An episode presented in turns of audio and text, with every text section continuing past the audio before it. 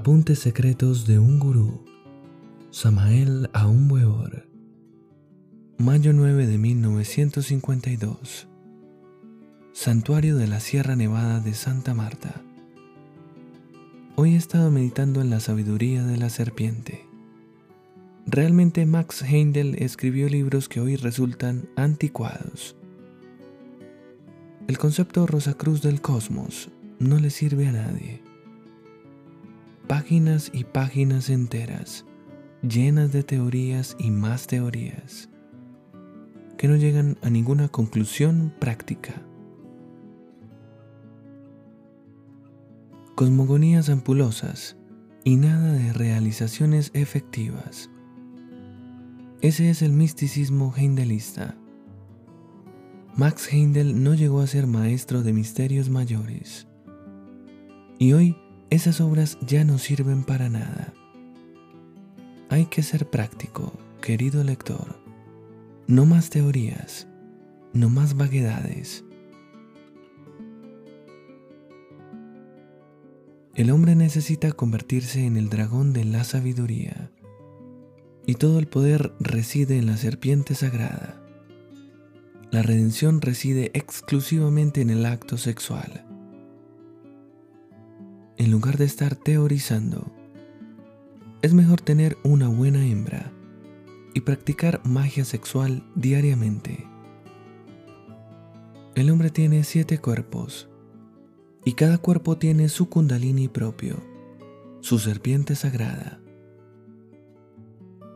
Los siete cuerpos vienen pues a ser las siete escamas de nuestras siete culebras ígneas.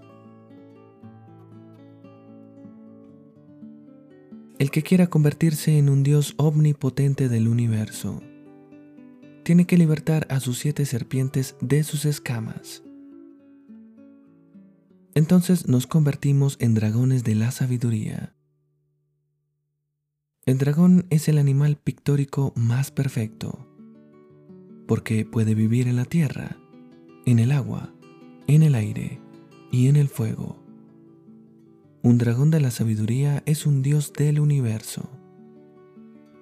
Un dragón de la sabiduría tiene siete lenguas de fuego, siete serpientes ígneas.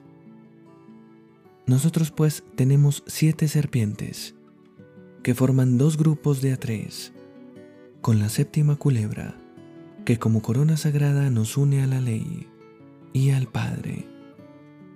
El que quiera unirse con el Padre, tiene que vibrar al unísono con la gran madre naturaleza, abandonar la vida urbana y la vida artificiosa, y volver al seno de la bendita diosa madre del mundo. Practicar magia sexual intensamente y subir los siete escalones ardientes. Hombres de genio, no tengáis más hijos que vuestros hijos sean vuestros libros, y que estos sean fortalezas de sangre y fuego, ante el veredicto solemne de la conciencia pública. Convertíos en superhombres, convertíos en dragones del fuego, convertíos en omnipotencias solemnes del universo. Y no entreguéis vuestras cabezas ante los tiranos. Nosotros, los leones de la ley, os aguardamos desde la otra orilla. Ya fuisteis hombres, ahora volveos ángeles.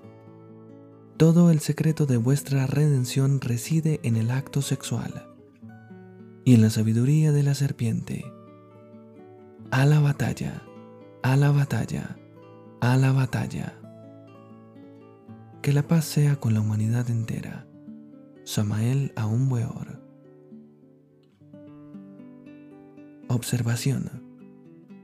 Este libro, que versa sobre la sabiduría del fuego, fue sacado de entre las llamas, y por ello lleva la marca del fuego en el borde de sus páginas. Así convienen las cosas.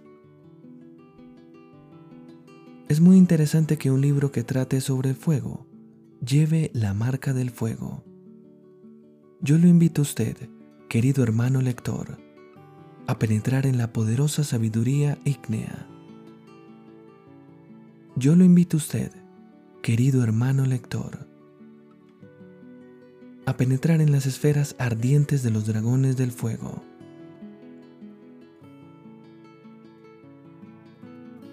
Conclusión de este libro. Santuario Gnóstico de la Sierra Nevada de Santa Marta. Mayo 27 de 1952. He terminado este libro de apuntes, aquí, en mi Santum de Meditación.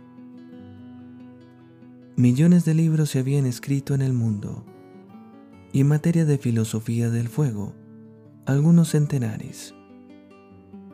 Ayer tarde estuve hojeando los signos del Agni Yoga.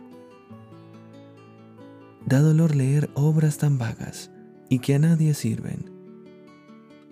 Los signos del Agni Yoga encierra la sabiduría del fuego, pero qué vaguedades. Yo no sé por qué esos autores esconden tanto la verdad del sexo. Qué crueldad con la pobre humanidad doliente qué falta de caridad. Las vaguedades del libro titulado Mundo Ardiente no le sirven a nadie. A mí me gusta hablar las cosas claras, al pan pan y al vino vino.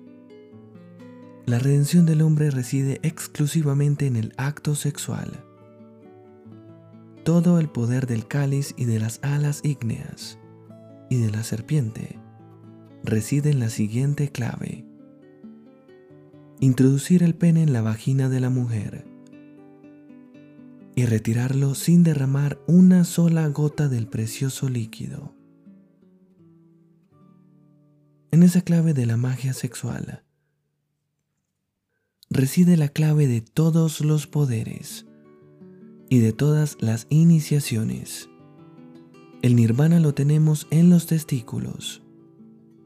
Y el que quiera llegar a la alta iniciación, tiene que ser una buena hembra y ser bien macho. No más teorías, no más vaguedades, no más majaderías.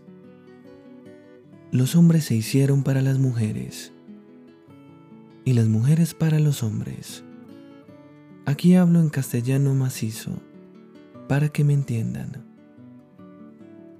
Yo quiero que mis discípulos lleguen hasta el altar de la iniciación, con el miembro viril del macho bien erecto, porque para llegar a la alta iniciación se necesita ser bien macho. El kundalini solo pueden despertarlo los hombres bien hombres y las mujeres bien hembras. Todos los libros de ocultismo que se han escrito en el mundo ya están anticuados y ya no sirven para nada. Yo, Samael Aumweor, el gran avatara de Acuario, le he entregado a la humanidad el mensaje más grande de todos los siglos. Si los imbéciles quieren reírse, que se rían, eso a mí no me importa. Ahora estamos hablando claro porque este es el momento más grave de la historia del mundo. En Colombia ha habido dos clases de espiritualismo. El de antes del 9 de abril de 1948 y el de Samael Aumweor, que comenzó el 9 de abril de 1948, cuando todas las gallinas del rosacrucismo, teosofismo y espiritismo huían despavoridas. Pino, Rojas y Cherenzi formaron la falsa aquella del falso Koutoumi, que tanto desacreditó al espiritualismo colombiano. El aula de Pino en Cali fabricó al falso Mesías Israel Rojas, el precursor del mago negro Cherenzi. Llenaban sus bolsillos con el dinero de sus parroquianos ese fue el espiritualismo que precedió al 9 de abril. Yo, Samael Aumweor, tengo el honor de haber acabado con todas esas farsas. Ahora estamos los gnósticos de Colombia, en nuestras trincheras de guerra. A la batalla, a la batalla, a la batalla. Samael a un Weor